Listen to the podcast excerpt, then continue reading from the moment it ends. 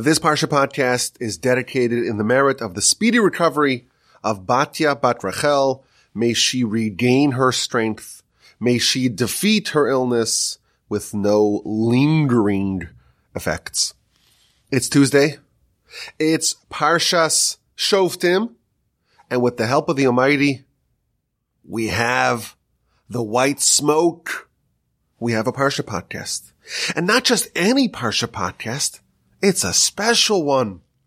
It's a special one with a special treat at the end as the exquisite insight. So even if you are one of the people, one of the few people that like to skip the exquisite insight, stick around for the special treat at the end of the podcast.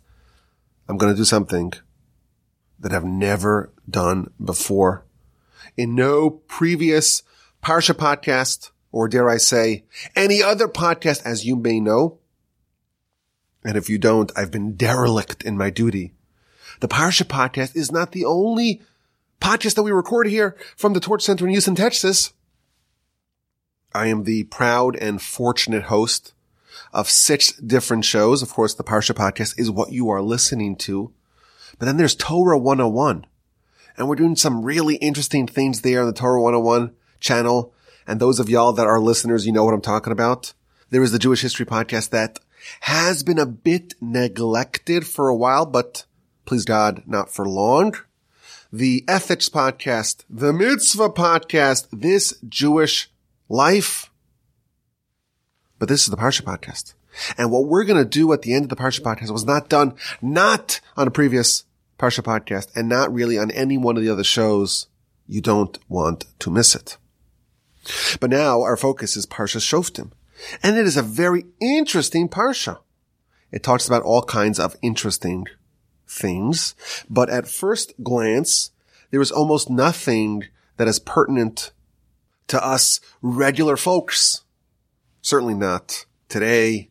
We don't have prophets. We don't have a desire for idolatry. We don't have kings. We don't have a temple. We don't have a Sanhedrin. There's a lot in our parsha that's not relevant to us. It starts off with judges to establish courts in the cities, in the tribes, and how the judges must operate. You got to pursue justice, not take any bribes. And then it talks about the temple grounds. It cannot have any trees. It cannot have any monuments. That's the way of the idolaters and the idolatrous temples. The sacrifices cannot be brought from blemished animals. What to do with an idolater, we're told. It's a capital offense. How to resolve judicial uncertainty, the role and the jurisdiction of the Sanhedrin, and the imperative to adhere to their rulings. And then we talk about kings, assigning a king, and the limitations of a king. Can I have too many wives, too many horses, too much money?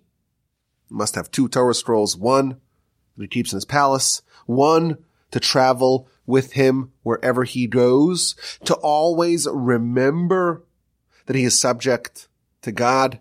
We may be the king's subject, but he is God's subject. What the Levite gets, we're told, what the Levite does not get, what the Kohen gets, the laws of divination, necromancy, and seances, and fortune telling and clairvoyant gurus and sorcerers. And we read about the imperative to be wholesome with God. Don't seek out those gurus. Don't try to find a spiritual shortcut that is laden with peril and tinged with the stench of idolatry. And we're told about the prophets that will follow Moshe and how to vet prophets how to determine if someone's a legitimate prophet, and of course we read about the requirement to listen, to hearken to the prophet. We read once again, for the third time, about the cities of refuge when someone murders accidentally. This is not a willful murder, that is a capital offense, but an accidental murder, that person is punished by having to go into the city of refuge. And we read about the three additional cities that are added in messianic times. And we read more and more mitzvos that are not relevant to us. And then finally, there is one mitzvah that is relevant to us, or at least we can conceive of it being practical, and that's not to encroach on someone else's property. Don't go of the night, stealthily to move the border markers separating your property and your neighbors. And then there's a law of the false witnesses who are punished with the precise punishment that they wanted to inflict upon the defendant. And then we have the very bizarre conscription for war. When we have a war against our enemies, the Kohen, who is anointed for war, makes an announcement, whoever built a house but hasn't moved in yet, whoever has planted a vineyard but hasn't inaugurated it, whoever has betrothed a woman but hasn't married her, or whoever is fearful can go home. Everyone else may stay and fight. And then we read about the war conduct. You have to offer peace overtures before launching an attack. If they refuse the peace offer, then and only then can we launch an attack. But in war, we cannot destroy fruit bearing trees to make siege works. And the final law of the Parsha, the discovery of a corpse outside a city. We don't know how this person died. The nearest city must make an elaborate ceremony to quite literally wash their hands of the guilt of not tending to this poor chap. How did this poor chap die? We are the city that was closest to where he was killed. We try to absolve ourselves of responsibility for this crime. They take a calf and they kill it in front of the whole townspeople. And this is an effort to try and press upon the people the severity of the crime, but also to solicit any information that may lead to the capture of the murderer. So all kinds of interesting subjects are treated in our parsha, but the absolute overwhelming majority of the content of our parsha is actually not relevant to us. These are things that were pertinent to the times of the temple, when we had kings, when we had a Torah army, when we had prophets, when we had Sanhedrin, when there was idolatry. It's not really relevant to us today. Can there be any lessons can there be any insights for us today? Let's see what we find. I want to explore a very interesting, if peculiar part of our Parsha. When there's a war and we need soldiers, there is a selection process. Which of the soldiers are going to be conscripted and which are going to go home? This is not done via a lottery. It's done via the process described in our Parsha chapter 20. When there's a war against your enemies and you see a horse and a chariot and you see the masses of the enemies, don't be scared, we read in verse 1. For Hashem your God is with you. He took you out of Egypt. Look at the miracles that happened to you in the past. Don't worry about this enemy that's facing you. But before you join the battle, when you get close to the actual war, then the Kohen gets up and speaks to the nation. He addresses the troops. And he tells them, Shema Yisrael, listen, O Israel. Today we're going to war on our enemies. Don't lose your resolve. Don't be scared. Don't panic. Don't have any dread from your enemies. Because after all, it's Hashem your God who is with you. He's going to wage war against these enemies. He's going to save us. Don't worry. We have a battlefield. We see our fierce enemies. They're armed to the teeth. There's horses, there's chariots, there's hardened warriors. And what are we? We're Jews. What do we know about war? And they're much more numerous than us. So we have this Kohen. He's the designated, anointed Kohen of war. And he gives the pre-game speech, the pep talk to the troops. Don't be scared. Don't be fearful. Don't get down. Don't lose your resolve. God is on your side. And then, while in sight of the enemy, we have the selection process. Did you build a house? Did you plant a vineyard? Did you betroth a woman? And did you do any of these things and not consummate it? Not live in the house, not enjoy the fruits of your vineyard, not marry your fiance? Well, you are free to go. Go home. Unshackle yourself from your provisions. Take off your gear. Drop down your weapons. You're free to go. Oh, are you fearful? Are you scared? Are you worried? You can leave as well. You would imagine this would produce a whole string of battlefield desertions. We have our army assembled. And now we are releasing our warriors in full sight of the enemy. And here's the question that one pose. Question number one. Why not do the selection process while still in camp? You assemble the army and you actually see the enemy and you see the horses and you see the chariots and you see the warriors. And now you decide who goes home. We could have very easily winnowed the ranks while home, find out who is eligible for an exemption. And they don't even need to suit up for war. Why wait until the enemy is at the door? The barbarians are at the gate. Why do we settle on who's going to be part of our army only then? Now, this is not the most difficult question in the world. I think if you read the Rashi commentary, if you read the Talmud, the answer could be very obvious. One of the people that is exempted from war, someone who's scared. You could be brave and macho in camp. Yeah, I'm going to take my spear and my, my bow and arrow and my rifle, my musket. I'll take on the enemy.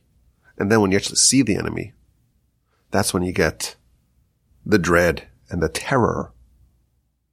And the Talmud actually says that the ones who leave because of the house, the vineyard, the betrothal, really, they're leaving to provide cover for those who are leaving because they are scared. And Talmud actually says the people who are leaving because they are scared, it's not because they're scared of war, but because they recognize that this is really a conflict, a war that is operated by God. But God will make miracles only for those who are righteous. And the people who are scared of all the sins that they have in their hands, those are the ones that go home. And we don't want to embarrass people who are going to walk away and say, I have all these sins in my hand. So we provide cover and say, okay, if you built a house, planted a vineyard, betrothed a woman, you can leave as well. And that provides cover for those who are leaving due to the sins in their hands. So you could give an argument and say, well, there's a need to first see the enemy. Let's see who's scared. Let them leave. Let everyone else leave. And only then go to war. So it's not the most difficult question in the world, but I think it's still noteworthy that the Torah insists that the final conscription is done while in sight of the enemy. But more broadly, there's another question I want to pose. Let's frame it like this. I think there's a major problem with the selection process. If you think about it, this war, it's a mitzvah. You're going to wage war against your enemies. You're going to purge those who threaten us. You're going to bring peace and stability to the land. This is a mitzvah. And if you think about it, it's not just any ordinary mitzvah. This is something which is so critical that you actually need to endanger your life to do. The unsettling thing about it is that people die in war. Yet we send soldiers to the front. When you choose to send a soldier to the front, you are in effect saying that the aims, the objectives of this war are so critical that they warrant risking lives to achieve. So if there's a mitzvah that is so important, you have to actually be willing to endanger your life. That must be a very important mitzvah. We know that most mitzvahs you're not required to endanger your life to fulfill. We know, for example, if your life is at risk, almost all of the Torah laws are suspended. So for example, driving on Shabbos. I will confess that I did it twice, not as a driver, as a passenger. Once in 2009 when my son Yehoshua was born on Shabbos, and once in 2019 when my daughter Rivka was also born on Shabbos. Both times, incidentally, it was in an internal combustion engine car. And by all accounts, that is a real violation of Torah, a violation of Shabbos because there's actual fire in the cylinders. And of course, fire on Shabbos is the one category of work that is explicitly mentioned in the Torah. So there's a real violation of Shabbos. How do you do it? What allows you to disregard the word of God? Well, to save a life or to facilitate a life, it is permitted. In fact, it's actually mandatory. Someone who hesitates, the Talmud tells us, someone who hesitates, well, is the person's life really in danger? Maybe we should wait till after Shabbos. Someone like that, the Talmud says, they are a pious fool. You think you're pious. You think you're being really righteous, but you're a fool. Why? Because when it comes to a life threatening situation, we ignore the Torah.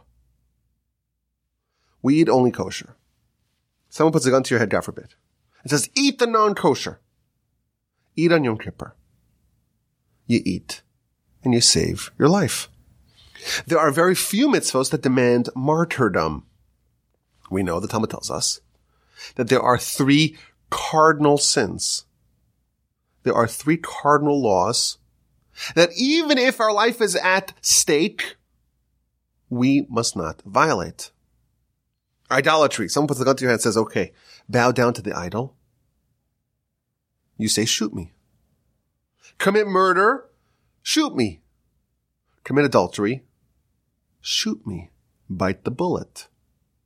But besides for that, under most circumstances, we indeed violate the law to save a life. In the words of the Talmud, based upon a verse in Leviticus chapter 18, Torah and mitzvahs were given to us to live. If the only way that we can observe a given mitzvah is by dying, then in that circumstance, that mitzvah was not given. So there are three cardinal laws that we have to even endanger our life. We have to be willing to lose our life to fulfill. But now perhaps we can add a fourth mitzvah. There's a fourth mitzvah that you have to be willing to die for. The three cardinal laws plus war. The mitzvah of going to war must obviously be so important because by definition, if you're doing it, you are willing to die for it. It must be a very important mitzvah indeed. Yet, when we examine the soldier selection process, we find something very strange. Who's exempt? Well, if you, if you built a house recently, if you planted a vineyard recently, if you got betrothed recently, if you're scared. Can you imagine selling that to the Vietnam draft board? I planted a vineyard. How is that an excuse to get exempted from something so important? This sounds like, like jury duty. Is there any reason in the entire world that you won't be able to execute your duties? That's what it sounds like over here. Yet we see that it's a mitzvah that's so important, such supreme importance is associated with this mitzvah, because obviously you even have to die for it. So here's the question. How can it be that going to war is simultaneously so critical, so important, so vital, so necessary that you even need to potentially forfeit your life for it. Yet it has an exemption criteria so porous that anyone who wants to avoid it can get out of it. Is it so important, so indispensable, so necessary that we must be willing to die for it? Or is it jury duty? Is it something which is so trivial? Of course, I know civic responsibility, but still, is it so trivial that anyone who wants can be exempted, can get off? So I want to suggest an approach. Kind of think of it as a homiletic take on the whole subject. There's a war here. In a war, it's quite likely, people are going to die. Who wants to sign up for such a mission? Who wants to endanger their life to be part of this? Why would anyone sign up for any mission that carries with it the risk of losing their life? Could you think of anything that would be worthy of that? Why would there be anyone who stays behind? Why would there be anyone who wants to partake in this? Imagine it's jury duty, but there's a chance that some members of the jury are going to get shot. In that case, everyone would agree that civic responsibilities don't matter. It's not something which is so important that you should be willing to forfeit your life for. Everyone would come up with an excuse. Why would anyone want to go to war? Why would anyone be willing to forfeit their lives for this? So I think the idea being conveyed here, it's a very powerful one. If you knew what are the tasks that God created you to accomplish are, if you knew what the purpose of your life is, why are you here? If you knew your life mission, if you knew the reason why you were created, then by definition, that task, that mission would be the objective of your life. And by definition, it would be the hill that you are willing to die on. The great Rabbi Noah Weinberg used to say, if you don't know what you're willing to die for, then you don't know what you're living for. What are you living for? Such a basic question, but it's so powerful. What are you living for? What is the goal of your life? Once you know the answer to that question, then you know what war you're willing to go and endanger your life to try to accomplish. Once you discover the answer to the question of what are you living for, by definition, you know what it is that you're willing to die for. Now this is true not just in the religious context, not just, you know, what mitzvah are you willing to die for? It is true the world over. It's ubiquitous. The parents are willing to die for their children. And the mechanics of that. Why would someone make that decision? Something really deep, if subconscious going on over here. When a parent is willing to die for their children, it's because they have a realization, again, it might be subconscious, but there is a realization at play here that the reason why they are living is for their children. If this is your life mission, by definition, it is something you're willing to sacrifice your life for. Patriotism. People love their country. Why does that exist? Just because you were born in this geography You could have been born, you know, a few hundred miles in the other direction and you would be fighting for the other country. Doesn't make any sense, right? Well, patriotism is a form of indoctrination where children, but really citizens, are imbued with love of their country in order to elevate the value of that country, in order to make them willing to die for that country. To make the value of this nation so important, it's part of your life mission. But truthfully, we have evangelists of all types. We have people willing to forfeit everything for all causes. You have any revolutionist. Is that the right word? I think it's revolutionary. Any revolutionary. Is it revolutionist or revolutionary? I don't know. I think it's a revolutionary. Any revolutionary of any stripe is someone that has taken upon the mission of this revolution as their life mission. It could be a freedom fighter. It could be a Zionist. It could be a communist. It could even be a climate activist. But you see people take upon themselves a certain life mission and be willing to die in order to advance their life mission. And the structure of all this self-sacrifice is the same. It's a deeply held belief that this is the mission that I'm living for. And if the way to accomplish that or to advance that is via my death or via risking my death, because this is the purpose of my life, it's worth it. But how do you find your life mission? How do you discover what it is that you are willing to die for.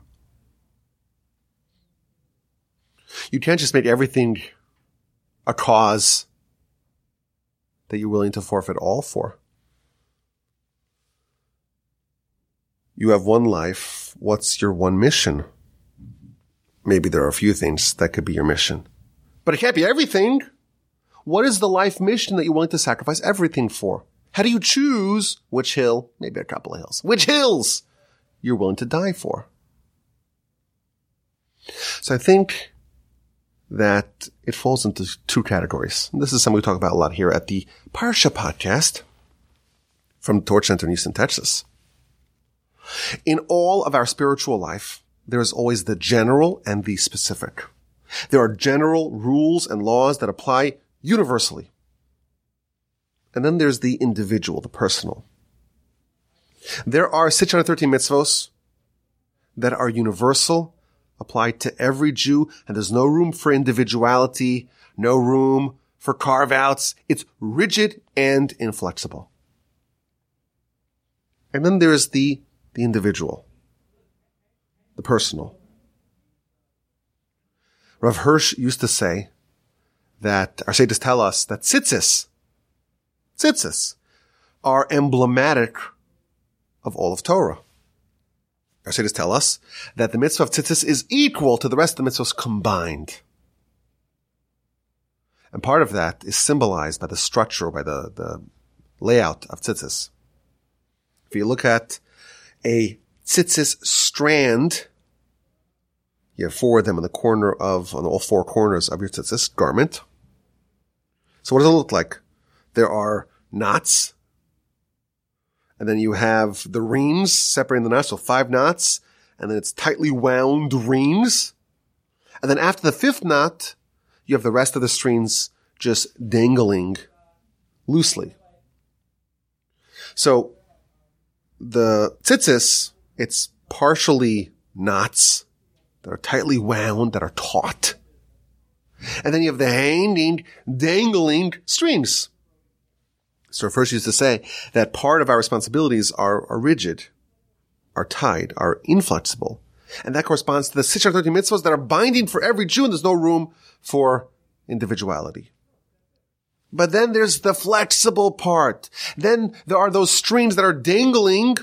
There is a part of our religious and spiritual life where we get to express ourselves individually. There is room by the part that dangles, by the part that is free. There's room for individual latitude, flexibility, creativity. That's the area where you kind of define yourself and you make those choices. It seems to me that with respect to a life mission, the hill to die on, it's the same. The Talmud tells us there are three sins that we can never transgress, even if it means that we're going to lose our lives. You have to love Hashem your God with all your heart, with all your soul, with all your resources, with all your soul, even if it means forfeiting your soul. Murder, adultery, these are sins that are so severe that we must die to not transgress. And that's part of the 613, so to speak, life mission. It's universal. It applies to everyone. This is the universal hill to die on. Perhaps we can suggest in the episode of selecting soldiers for war, we are shown how to discover the individual hill to die on, the personal hill to die on. What am I specifically living for? What am I specifically willing to die for? What mission is so important to me that it is worthy to dedicate my entire life for? And this is not determined ahead of time. This is something for every individual to choose. The soldier selection process is deliberately porous.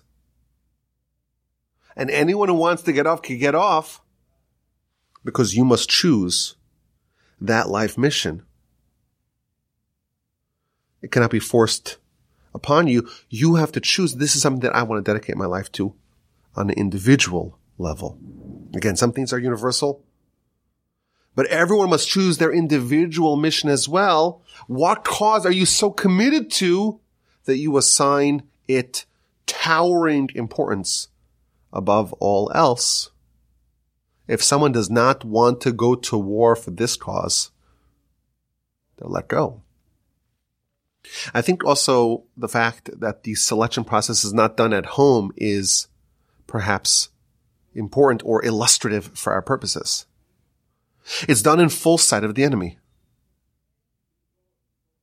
When you see the cause, the mission is present. That's when you have the ability to evaluate it, to see, is this something that you want to choose as a life mission? Perhaps the inference here is you have to experiment. Experiment with a cause to see what mission it is that you connect with and you're willing to dedicate your life towards. You have to get your feet wet, sample some stuff, try it, take it for a test drive, for a spin around the block, see if this mission is for you. When you're in the battlefield, you have your blood pulsating through you. You have a taste of what this mission entails. Now you can make an informed choice to see if this speaks to you. And there's a Kohen.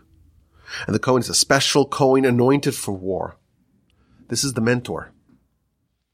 And the mentor can provide you guidance, can inspire you, can tell you not to fear the mission, can give you words of encouragement, but ultimately will also provide you the avenue to leave, to depart, if you so choose. Ultimately, it's your choice of what it is that you are living for and you are willing to die for. What you are dedicating your life to, again, that's not already prescribed in the Torah. What is that individual hill to die on, that is your choice. And when you're there, you're in the war. If there are other things that now occupy your mind, if you're thinking about your vineyard, your house, even your family, that's a sign that this particular life mission is not for you. When someone is immersed in their life mission, it becomes all consuming. It crowds out other priorities. It assumes supreme importance. I think this is a very important subject and perhaps a helpful exercise. Think about what it is that you are willing to die for. Once you know the answer to that, you know what your life mission is. If you cannot come up with something, then perhaps it can be said that your life is a bit directionless. That's a scary thing. It's a scary thing to come here and not to know what you're doing here. And of course, generally speaking, the Torah tells us what we're doing here. But we're not clones. We're individuals. What is your individual mission? That's a very important question. If you don't know the answer, it's kind of terrifying, but if you do know the answer, you do know what you are willing to die for, your life has direction. And those causes become front and center. When you know what you're living for, that knowledge provides penetrating clarity. You know what life's about for you. The opacity, the confusion, the uncertainty that dominates human life doesn't apply to someone who knows what are the hills that they are defending. The Talmud tells us that words of Torah do not endure only within someone who dies over them. This is the Talmud at the end of the book of Brachos, page 63b. Within whom does Torah flourish? Someone who dies over it. You have two people who study the same amount. One is willing to die over it. By definition, that's their life mission. For the other, it's important. It's a priority. But that person has not decided that this is a life mission. This is something that they're willing to die over. The relationship with Torah for these two people is very different. For one, it endures. It connects on a fundamentally different level. The things that are our life mission, we relate to them with an entirely different lens. The Talmud tells us, listen to this. This is one of those Talmuds that you don't uh, always share. You don't always share. It's a hard thing to uh, to accept. Talmud tells us that Torah dwells within someone who is dark like a raven. It's based upon a verse in Song of Songs. Shchoros ke'orev, as black as a raven. Song of Songs, chapter 5, verse 11. What does that mean? So the Talmud offers three opinions as to what it means that the Torah endures or Torah flourishes within someone who's like a raven. So the first opinion says someone who gets up early in the morning and late at night to go study in the academy. That's the kind of person who will have Torah flourish within them. The Talmud explains that the Hebrew word for black is shachar, which is similar to the word of morning, shacharit or shachar. And the Hebrew word for, for a raven is an orev, which is similar to the word erev, which means evening. If you are morning and night studying, then Torah will flourish within you. First opinion. Second opinion is someone who blackens their face like a raven, meaning they deprive themselves and they suffer and they sacrifice for the sake of the Torah someone who fasts and is willing to forego other things with the intent of receiving Torah, that person will have Torah. And finally, this is the most controversial of the three. Someone who makes themselves cruel like a raven.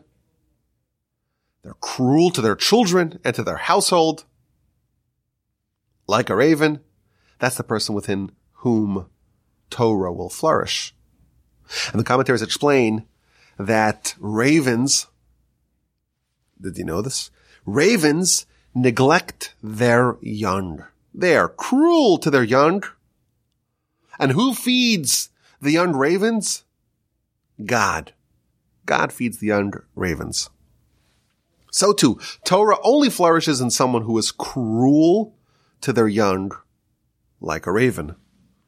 Now I'm fortunate that uh, my children are not old enough or interested enough to listen to the Parsha podcast.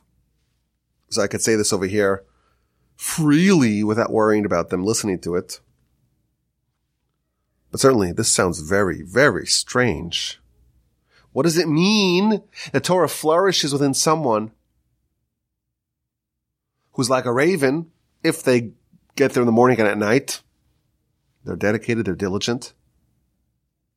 If it's referring to someone who is denying themselves other pleasures, blackening their face with hunger and privation for the sake of Torah, I get that as well. But cruelty to family sounds like a very difficult sell. I think the insight here is that it takes dedication and sacrifice for a cause to elevate into a life mission, into something you're willing to die for. When you're willing to die for something, when it's not just a priority, it ascends above other priorities. When you're willing to sacrifice, to give up things for it. When you're willing to forfeit for the cause. When you're even willing to say, this is more important than family. That's something which is really your life mission. And just like the Almighty will feed the ravens, the Talmud tells us that someone who commits themselves to one cause with such dedication and such absolute commitment the Almighty will swoop in and aid them in their mission and take care of their children as well.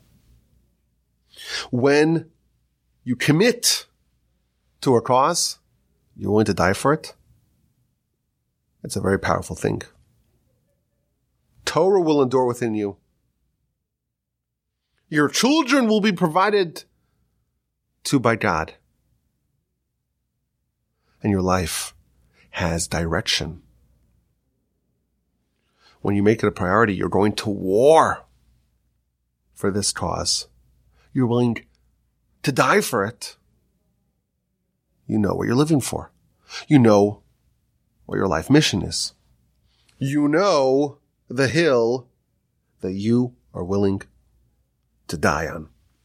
I'm not telling anyone to be cruel to anyone.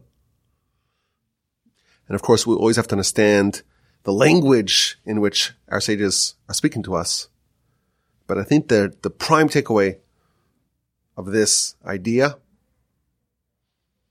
is that it's possible and it's even encouraged for someone to find something, find a cause, find a war that you're willing to fight. Find something you're willing to die for. Your life will never be the same. Your life will then be filled with direction and purpose like never before. Okay, let's get to this week's exquisite insight. I promise you something a little bit different. Here we go. This week we began the month of Elul, the month before Rosh Hashanah and Yom Kippur, the month that culminates in the high holidays. In the Sephardic communities, they have already began to say the slichot, the prayers of repentance and atonement. The Ashkenazic communities begin slichot the week before Rosh Hashanah. We have already begun saying Psalms 27 twice a day at the conclusion of the prayers. And each morning, after prayers, after Shachris prayers, we hear the sounds of the shofar. We're getting into the mode of repentance. We're preparing for the high holidays. And every year we like to revisit this iconic Rambam where he talks about the shofar. This is in the laws of repentance. He tells us that even though the blowing of the shofar each Rosh Hashanah, the reason why we do it, it's like the reason why we do every mitzvah, it's a command of God. Nevertheless, there is symbolism in it. As if the shofar is an alarm clock, waking us up, as if it's saying, wake up those that are sleeping, arouse those who are in a slumber. Wake up. Examine your deeds. Repent. Refine your ways. Remember your creator. These are the people, humanity, that forget the truth and all the nonsense, all the futility of time and their whole year they live for nonsense, for nothingness, for futility doesn't help them. Look at your soul. Examine your soul. Improve your ways. Let each person abandon their improper path and their improper thoughts. The shofar is not just a hallowed sound. It's supposed to get in a message to us. We're asleep. We don't snore during the day. We sleep at night and we snore then. But our soul is snoring. Our soul is asleep. What are we living for? We forgot our creator. Our ways have gone astray. To wake up our soul, we have the shofar on Rosh Hashanah.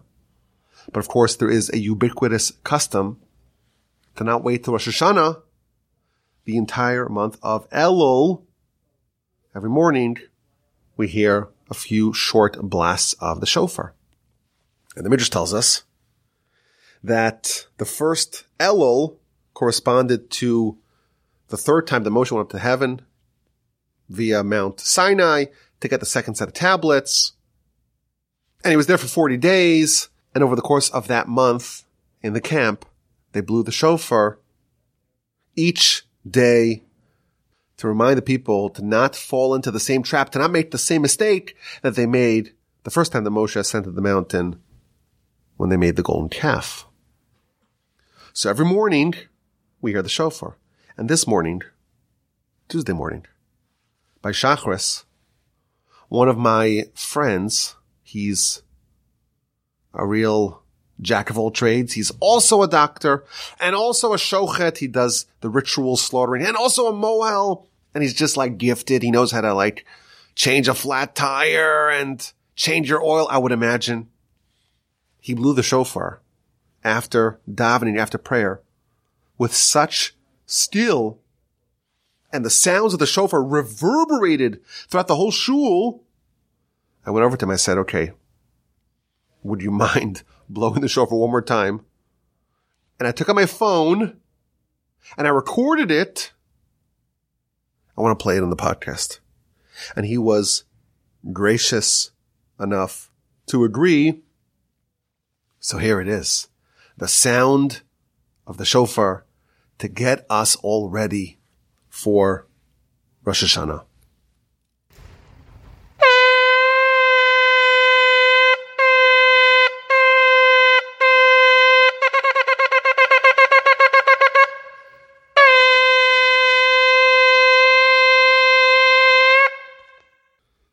May we all have an excellent Elul in preparation for Rosh Hashanah and Yom Kippur. May we all be blessed with a wonderful, happy, healthy, sweet new year. May we all be recipients, worthy recipients of the Almighty's blessings. I thank you for listening. Have an incredible and stupendous rest of your week and a sensational, terrific, uplifting and tranquil Shabbos upcoming. And please God, with the help of the Almighty, we'll gather together again next week for next week's edition of the Parsha Podcast. And as always, my email address is rabbiwolbe at gmail.com.